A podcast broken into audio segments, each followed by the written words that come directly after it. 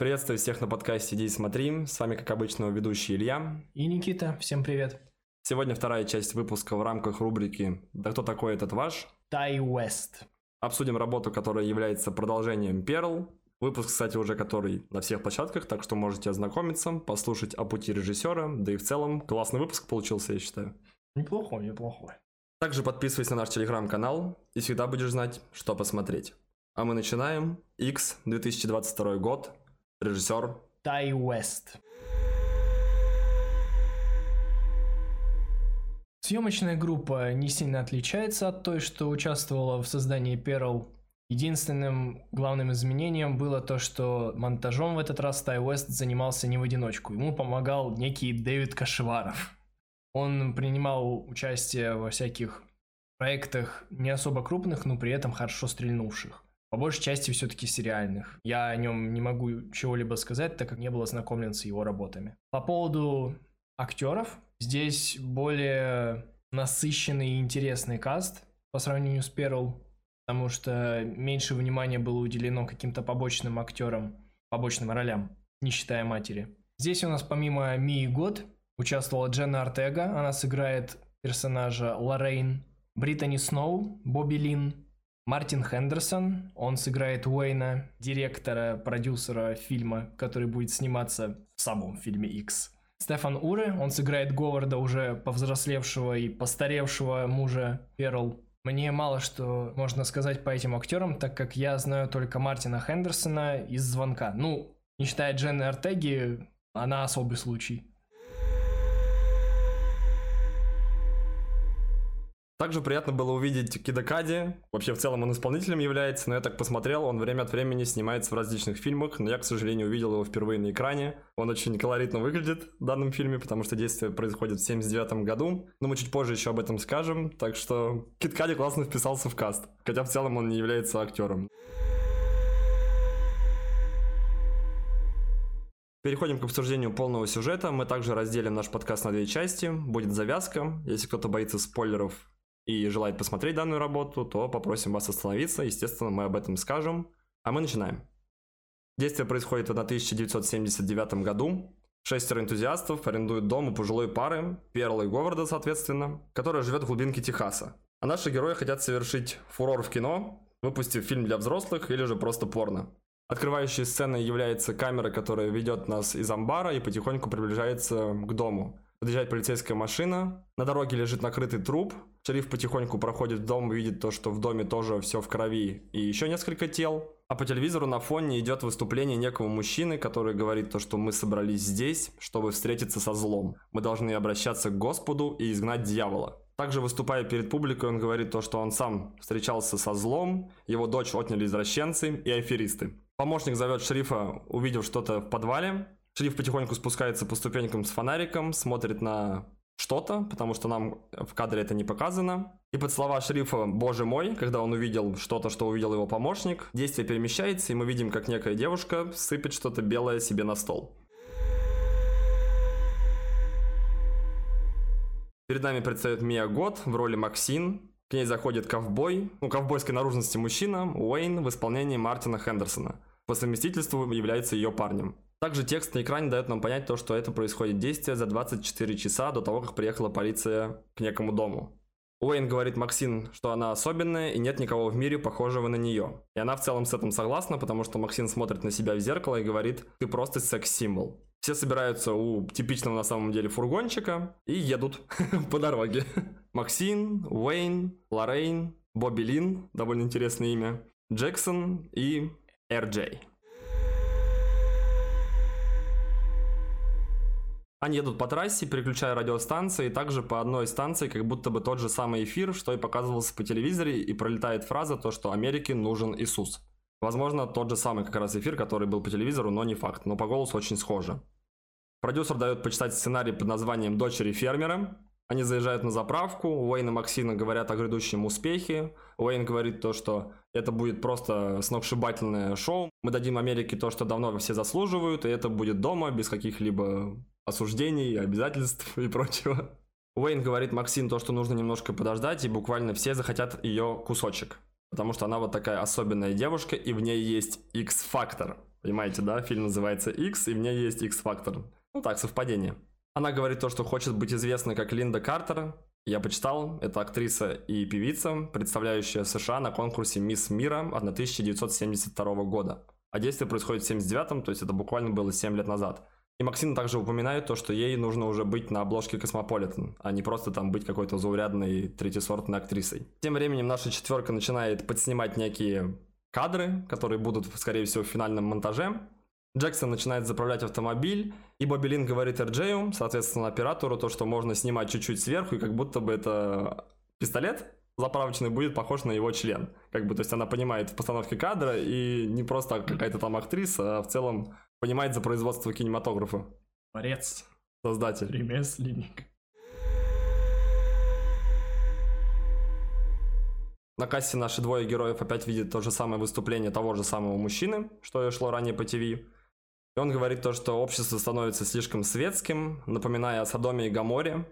Это города, которые были уничтожены богами за их грехи. Ну не то, что города, а население городов. Они отъезжают от заправки, нам показывают кассира за кассой, который стоит прямо возле этого телевизора. И такая фраза еще звучит, то что извращенцы уже среди нас поджидают наших сыновей и дочерей. Может и Бог всепрощающий, но у всех людей есть свой предел. Также по пути наша съемочная группа проезжает мимо аварии, произошедшей в результате того, что корова выскочила на дорогу и в нее врезался грузовик. Из-за этого корову всю распластала по дороге, занимаются уборкой ее останков, и полиция, скорая за всем этим наблюдают. Из-за интересного мы только видим то, что у Максин очень отвратная реакция на кровь и расчлененку, и это крайне не нравится.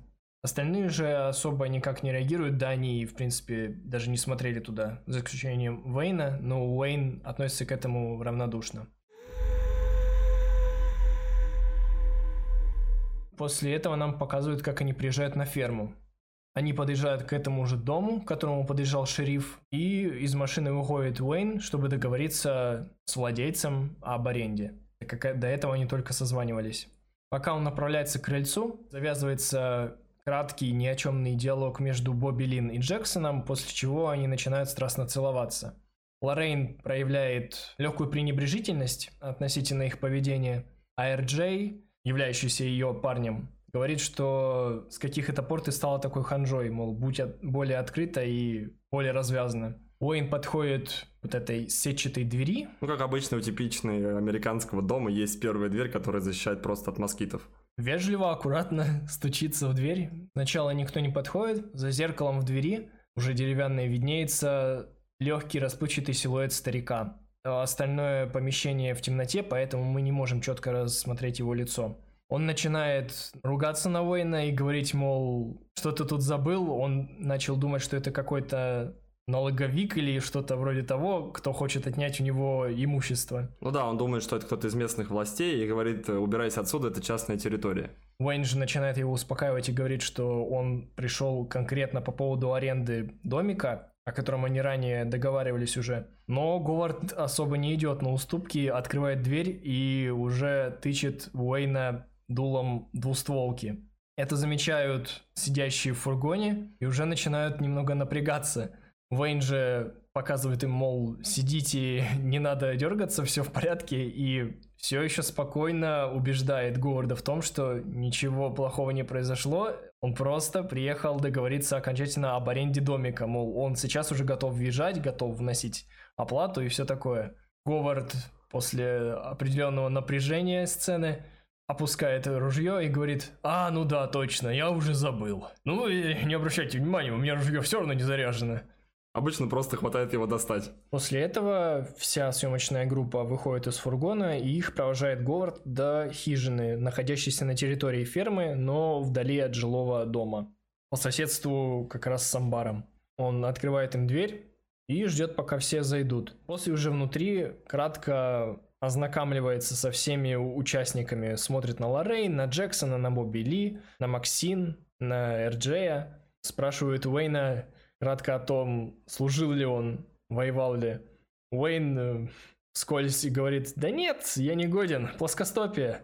Хотя сам по себе он комплекции такой прям здоровый дядька. Ну да, довольно способный физический человек. И как бы сгладить углы, чтобы не возникало каких-то конфликтов на почве того, что не служил ни мужик и все такое, Джексон как будто бы встромляется в диалог и говорил, мол, две ходки во Вьетнам, не помню года какие конкретно, но, мол, участвовал в боевых действиях, навидался всякого дерьма.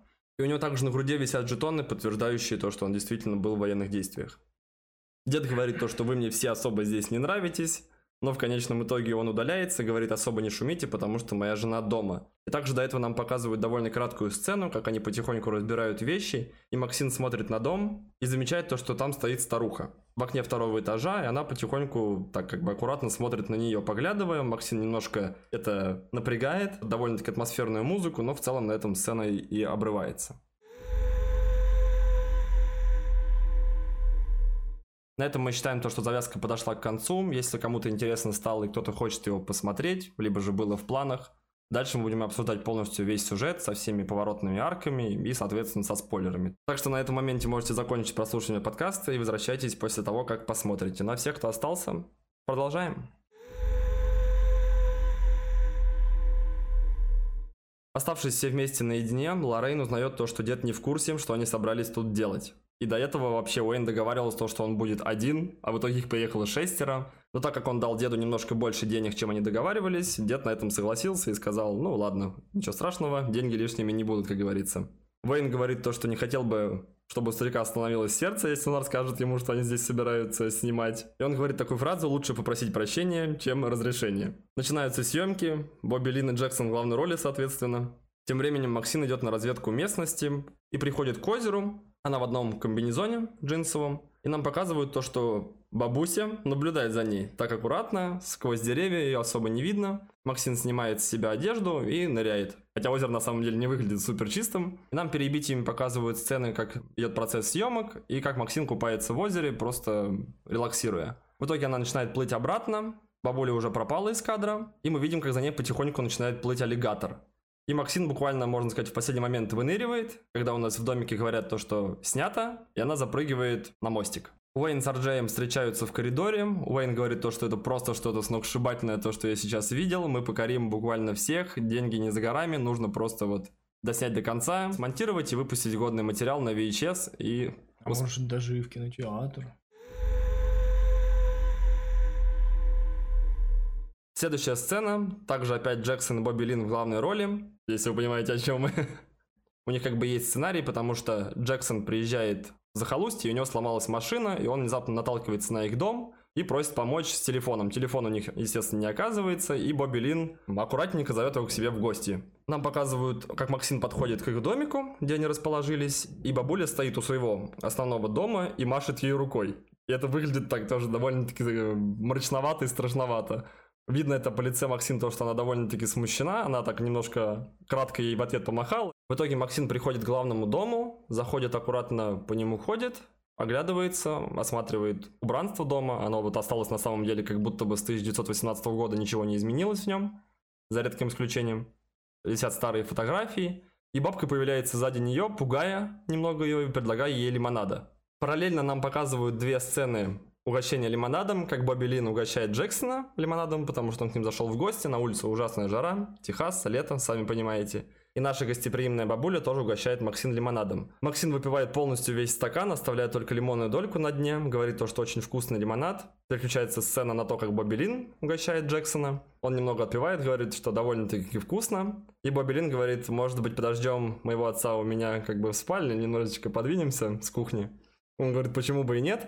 Они удаляются, сцена опять переключается на нашу бабулю и гостью. И Максим говорит то, что мне уже пора, мой парень довольно-таки сильно нервничает, когда долго не может меня найти. Она начинает аккуратно выходить и идет вслед за бабкой. Бабка, естественно, идет довольно-таки медленно, потому что она уже в пожилом возрасте, преклонном. Перл подходит к старым фотографиям, начинает вспоминать свою молодость, то, что она тоже была очень красива. Она была танцовщицей. Ее муж Говард прошел две войны, в обеих поучаствовал и вернулся, как мы понимаем, живым. Нас переносят опять в домик, где происходят съемки художественного произведения непосредственно. И Бобби Лин целует Джексона и говорит то, что не знает, что на нее нашло, с ней такое впервые. Нам параллельно показывают сцену, то, что Перл говорит Максим, то, что она выглядит очень интересно, у нее очень интересное лицо, просит ее посмотреться в зеркало на себя и аккуратно трогает ее за бок, оголенный, потому что она в одном комбинезоне. Максим отходит аккуратно от Перл, говорит, что на вас нашло, и это происходит вот как будто бы в один и тот же дубль, то есть одна и та же фраза уместна и там, и тут. То, что она не знает, что с ней происходит, с ней такое впервые, что-то на нее нашло. И бабка отвечает то, что это будет секретом, так как Говард уже приехал домой, и мы слышим, как на улице жужжит пикап. Максим покидает дом, дожидаясь, пока Говард войдет в главный вход, а сама выходит через боковую дверь и направляется к хижине уже бегом. Там ее встречает Уэйн, говоря о том, что где она ходит, они уже заждались, ее пора снимать сцены в амбаре. Максин э, сразу же успокаивается, как только встречается с Уэйном и говорит, что да, уже готова начинать, Просто надо загримироваться слегка. И после этого нам показывают съемки сцены в амбаре. Максин играет роль второй дочери фермера. Она занимается доением коровы. Причем перед тем, как начать э, снимать сцену, нам показали, как Бобби Лин налила молоко в ведро перед Максин. И начинается все с того, что во входе в амбар стоит Джексон, замечая как раз вторую дочь фермера. Они обсуждают то, что никак не может дождаться, пока отец вернется, и чтобы он подвез его до ближайшей мастерской. А Максим встает с своего рабочего места, подходит к нему и говорит, что пусть он лучше доверится ей, она сама его сможет подвести куда угодно. Он подмечает то, что не знал о том, что у фермера есть вообще две дочери, и вскоре вновь начинается секс между ними. Пока снимается постельная сцена, мы видим, как с противоположной стороны стены к амбару подходит Перл и, и подсматривает за тем, э, как Джексон занимается сексом с Максин, и в определенные моменты она представляет себя на месте Максин. Далее сцена обрезается, и нам показывают посиделки уже вечерние после съемок всей команды, обсуждают свои планы на будущее. Максин заявляет о том, что она хочет стать великой актрисой, первой величины, вырваться из э, второсортного кино и стать популярной звездой. Пока Джексон играет на гитаре, а Бобби Лин поет, нам показывают крупные планы гитары, лица всех, кто присутствует в хижине, и по окончанию песни что-то как будто находит на Лоррейн, и она говорит о том, что хочет сняться в фильме. На это все обращают внимание. Особенно забавно наблюдать за лицом Уэйна, который как будто бы понимает, о, плюс сцена, контент. Интерес представляет лицо РДЖ, который вроде бы и говорил о том, что Лоррейн должна быть более свободна во взглядах и более развязана, но он явно не ожидал настолько широкой свободы. Он сразу говорит о том, что она не может сниматься в фильме. Она спрашивает, почему? Он запрещает ей сниматься в фильме, потому что это его фильм, и он решает, кому в нем сниматься. И на что Лорен парирует ему, мол, с каких это пор он стал такой ханжой. Ответочка. Эрджей начинает понемногу злиться, но Уэйн уговаривает его выйти на улицу, поговорить наедине. Выйдя на улицу, Уэйн говорит ему о том, чтобы Эрджей успокоился и относился к этому всему проще. Эрджей начинает возмущаться и говорить о том, что его Лоррейн, в отличие от всех остальных, порядочная девушка – и сначала Уэйн говорит «прошу прощения», мол, мы начинаем думать, что его возмутило, что RJ отозвался некорректно о его девушке, о Максин. И RJ начинает э, оправдываться, мол, нет, я имел в виду немного другое, я не в этом смысле, не хотел никого оскорбить. Он просто начинает мямлить, а Уэйн ему говорит, я тебе скажу такую фразу, то, что в этом доме нет хороших девушек. И все, он просто уходит. После этого монтаж под музыку нам показывают, как гримируют Лоррейн, когда она забирается на кровать, нам показывают ее нижнее белье, и оно ну, такое довольно детское, еще с подписью на то, что, то, что это трусики для воскресенья.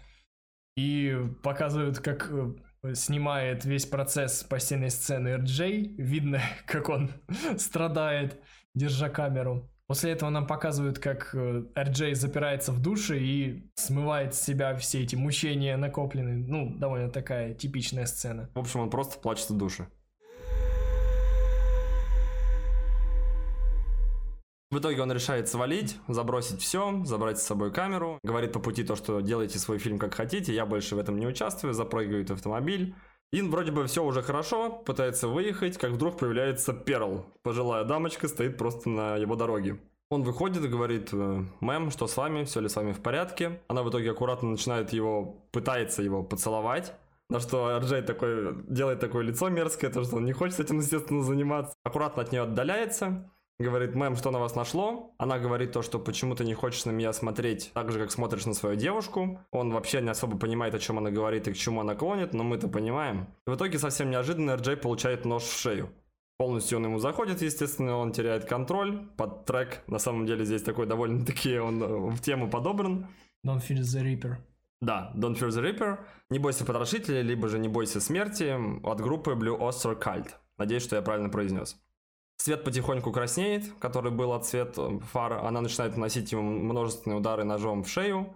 От RJ как бы уже ни слуху, ни духу, как говорится. Как будто бы она насыщается кровью, она начинает танцевать на самом деле. У нее как будто в голове играет другая мелодия, хотя в машине, на которой пытался уехать RJ, все еще играет та же самая песня.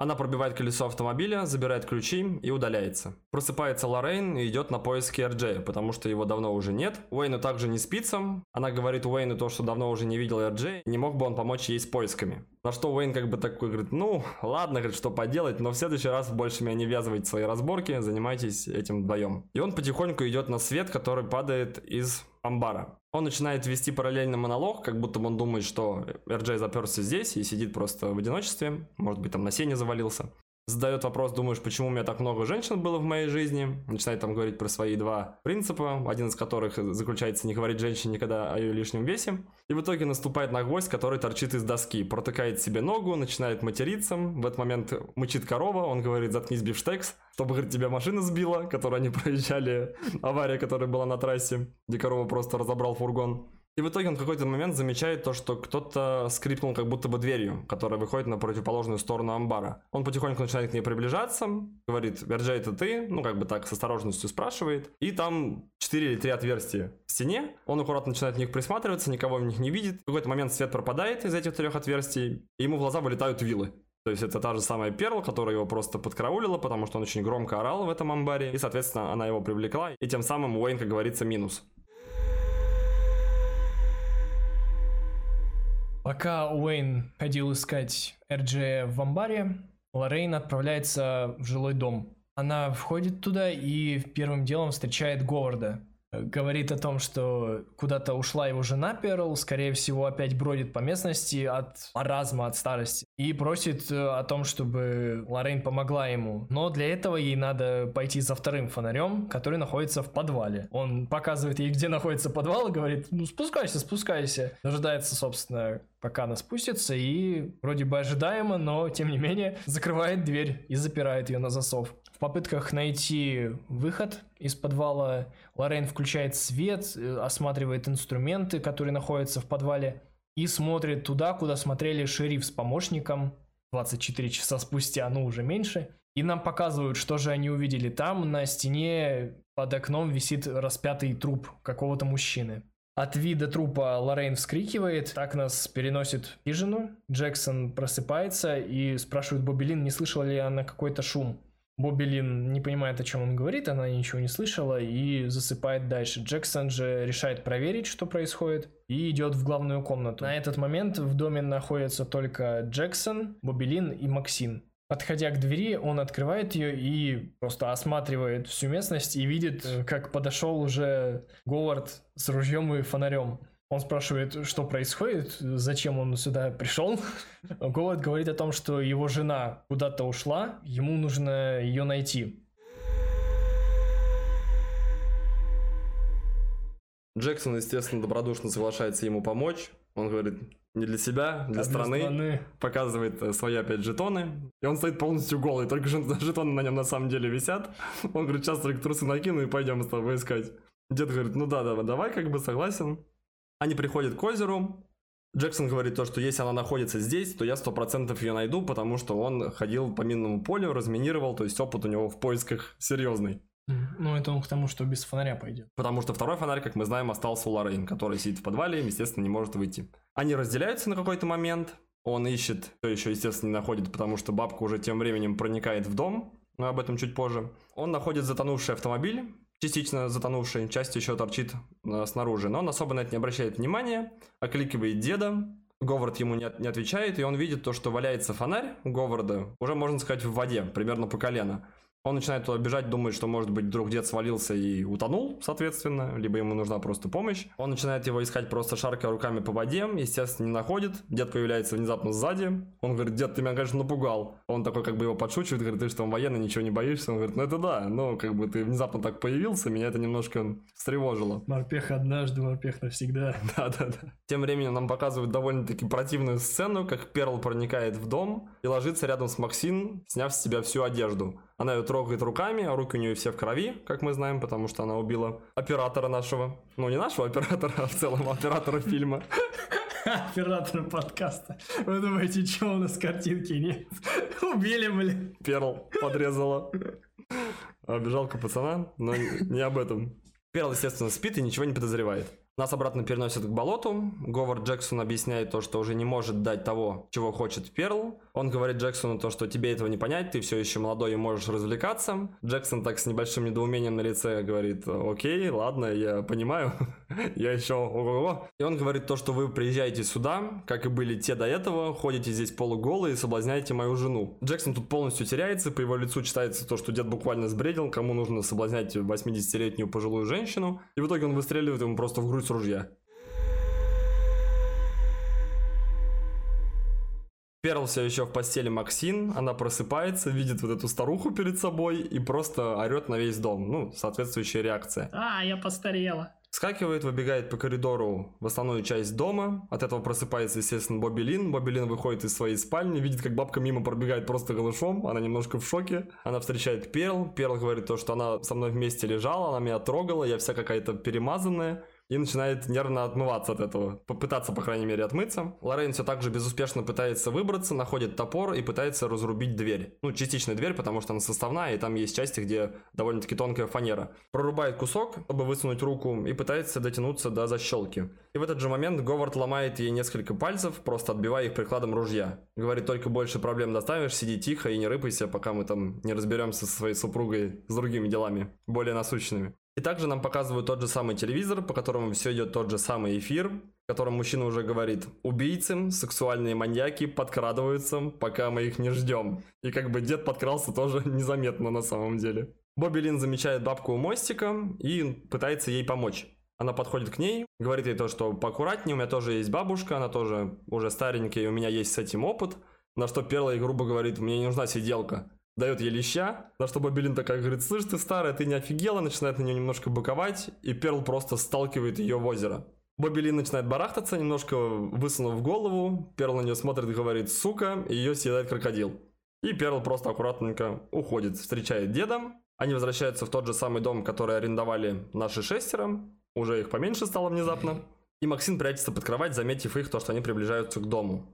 Бабка пытается соблазнить деда в очередной раз, ну, во второй раз, по крайней мере, за весь сюжет. И в этот раз деду не получается ускользнуть, и происходит тоже довольно мерзкая сцена полового сношения двух пенсионеров. Максим все еще время лежит под кроватью и аккуратно начинает выползать, пока э, парочка занята своими делами. В итоге Перл выбирается из дома, забирает из бардачка револьвер, про который упоминал Уэйн, находит Лоррейн, которая заперта вся уже на нервах, открывает ей двери, она начинает паниковать и просто не может фактически собраться. Говорит то, что это вы во всем виноваты, я вообще не хотела сюда ехать, работать вашим звукорежиссером, потом в итоге еще в, актеры записали. Просто начинает быстро выбегать из дома. И нам показывают кадр из коридора, она выбегает буквально, делает первый шаг на улицу и получает с ружья. Выстрел именно, а не просто с приклада, как было до этого.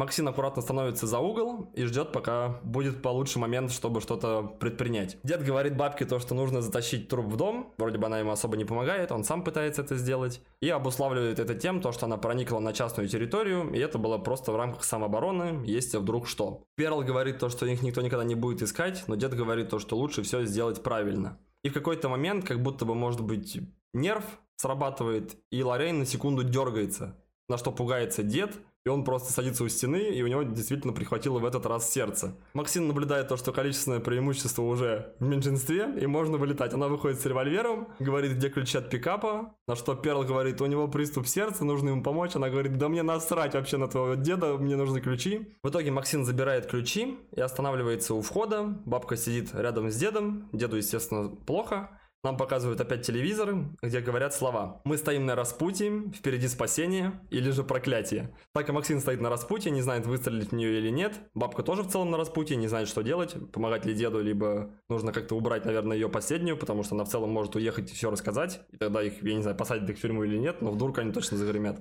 Перл говорит то, что ты закончишь так же, как я, на что Максим смотрит на нее очень озлобленным видом, глазами и орет то, что я не такая, как ты, ты похитительница, маньячка и убийца, а я просто звезда.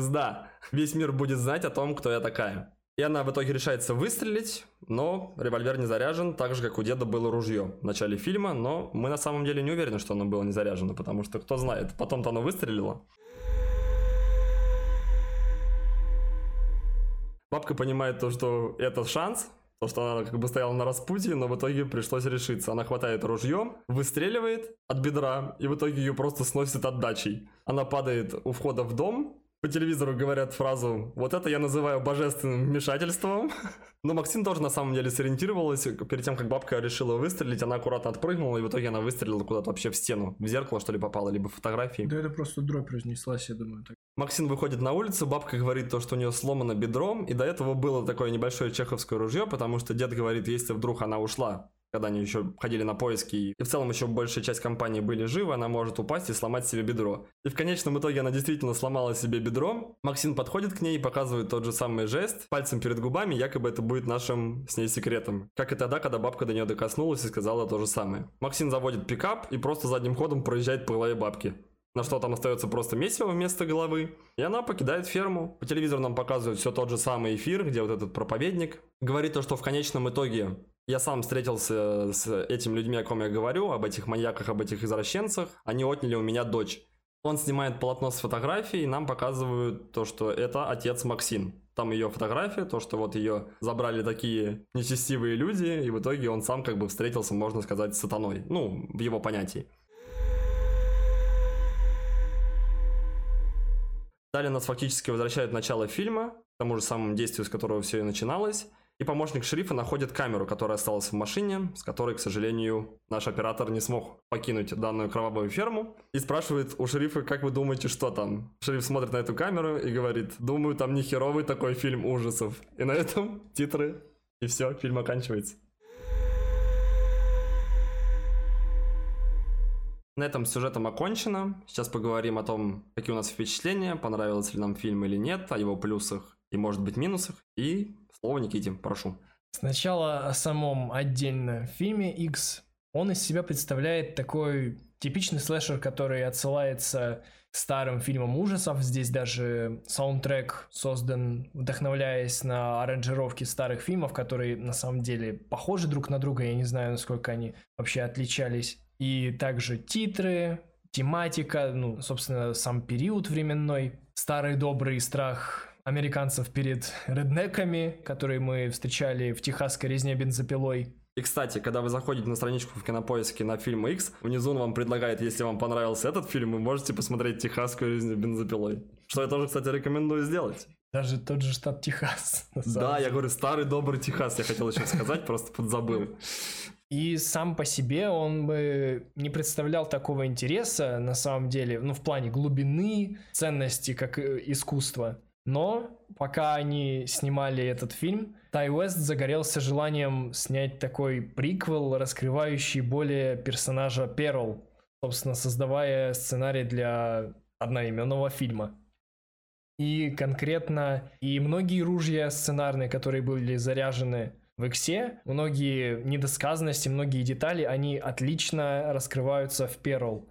Именно хронологически, хоть это и происходит позже, но э, действительно очень грамотно начинать просмотр этой трилогии с Икса, потому что происходит такой как бы плавный ввод события. Мы видим, что есть такая типичная для хорроров семья маньяков, они убивают всех, кто к ним приезжает, а потом мы наблюдаем за источником, за зарождением зла, которая появилась в этой семейке. И в дальнейшем мы будем смотреть за продолжением этого зла, которое, возможно, передалось на Максин. Потому что, как мы наблюдали прежде, ее воротило от самого вида каких-то внутренностей, крови. А когда уже начались разборки на ферме, она относительно спокойно воспринимала все происходящее и выбралась из этого на пути также к славе, как и до этого пробивалась Перл. Конечно же, это мемная фраза в чем-то «Я звезда». Но она круто звучит из ее уст. Ты маньячка-убийца, а я звезда. Так что у нас много разного, между прочим, мем. Миссис, точнее, она же замужем. Этот X э, сам по себе фильм более интересен в расслабленном плане, то есть просто потратить вечерок на его просмотр, а дальше можно смотреть Перл для более глубокого погружения и для исследования более интересных тем. И это все подкупает интригу перед выходом Максин, завершающий эту трилогию. В конечном итоге мы просто получаем хороший добротный слэшер, который отдает дань уважения, я практически уверен, всем тем старичкам, которые были сняты, ну, уже практически 50 лет назад, плюс-минус, за редким исключением. Тому же самому техасскую резню бензопилой очень много перекликается. Если проводить параллели с первой техасской резней бензопилой, которая снималась просто как студенческая работа, на которую не было денег, и маску купили просто в рандомном магазине приколов и всякой всячины, то здесь как бы уже более ответственно и более интересно это все выглядит. Фильм наполнен довольно забавными чеховскими ружьями, которые не сказать, что прям такие супер какие-то уникальные и интересные, которые в итоге выстреливают очень неожиданным образом, но в целом, в конечном итоге, за этим довольно-таки приятно наблюдать. Красиво опять выдержана стилистика того времени, костюмы, антураж, э, музыкальное сопровождение также очень удачно подобрано, как я считаю. Актерский состав довольно порадовал. Меня удивил Кит Кади, на самом деле. Хоть как он оказалось то, что снимается время от времени, но в амплуа актера клубнички с шикарным афро было наблюдать довольно приятно. Джен Артега еще тут не стала суперзвездой, хотя на самом деле ее рассвет не за горами, как мы уже это знаем. И Уэнсдей покорит просто большинство сердечек 15-летних девчонок и не только. Здорово отыграла Мия Гот одновременно и молодую девушку, которая стремится к славе, и пожилую загримированную женщину, потому что это в итоге она играла двоих. Есть даже видео 24, где они в таймлэпсе гримируют под Перл Соответственно, Мия год очень много накладывается и макияжа, и прочего, и в итоге она становится очень пожилой дамочкой. Также, наверное, скажу то, что да, большинство чеховских ружей выстреливает позже. Тот же самый аллигатор, который в этом фильме, он просто как аллигатор. Он как будто действительно существует, это просто зверь, который живет у них в пруду. Но при этом важно, что он единственный раз появился, ну, вернее, сработал он окончательно только когда появилась, когда убивала Перл. В убийствах города не участвовал аллигатор. А, ну да, он просто там того застрелил, того отлупил. Mm-hmm. Ну да, у него, у него просто есть ружье. Ему не нужно чеховское ружье. У него есть просто старая добрая двухстволка. Техас как никак. Хотя я думаю, что у него должен был быть дробовик, типа шестизарядный. Ваше типа... ружье стреляет историей, мое стреляет пуль.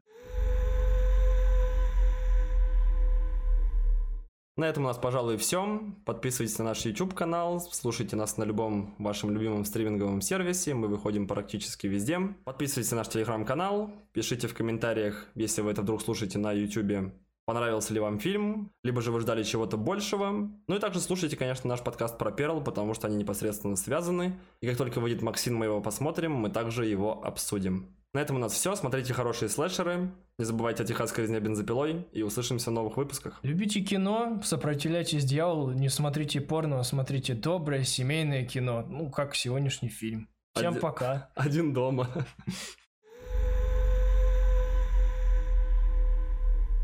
В смысле не смотреть порно, я не понял. А для кого не снимали?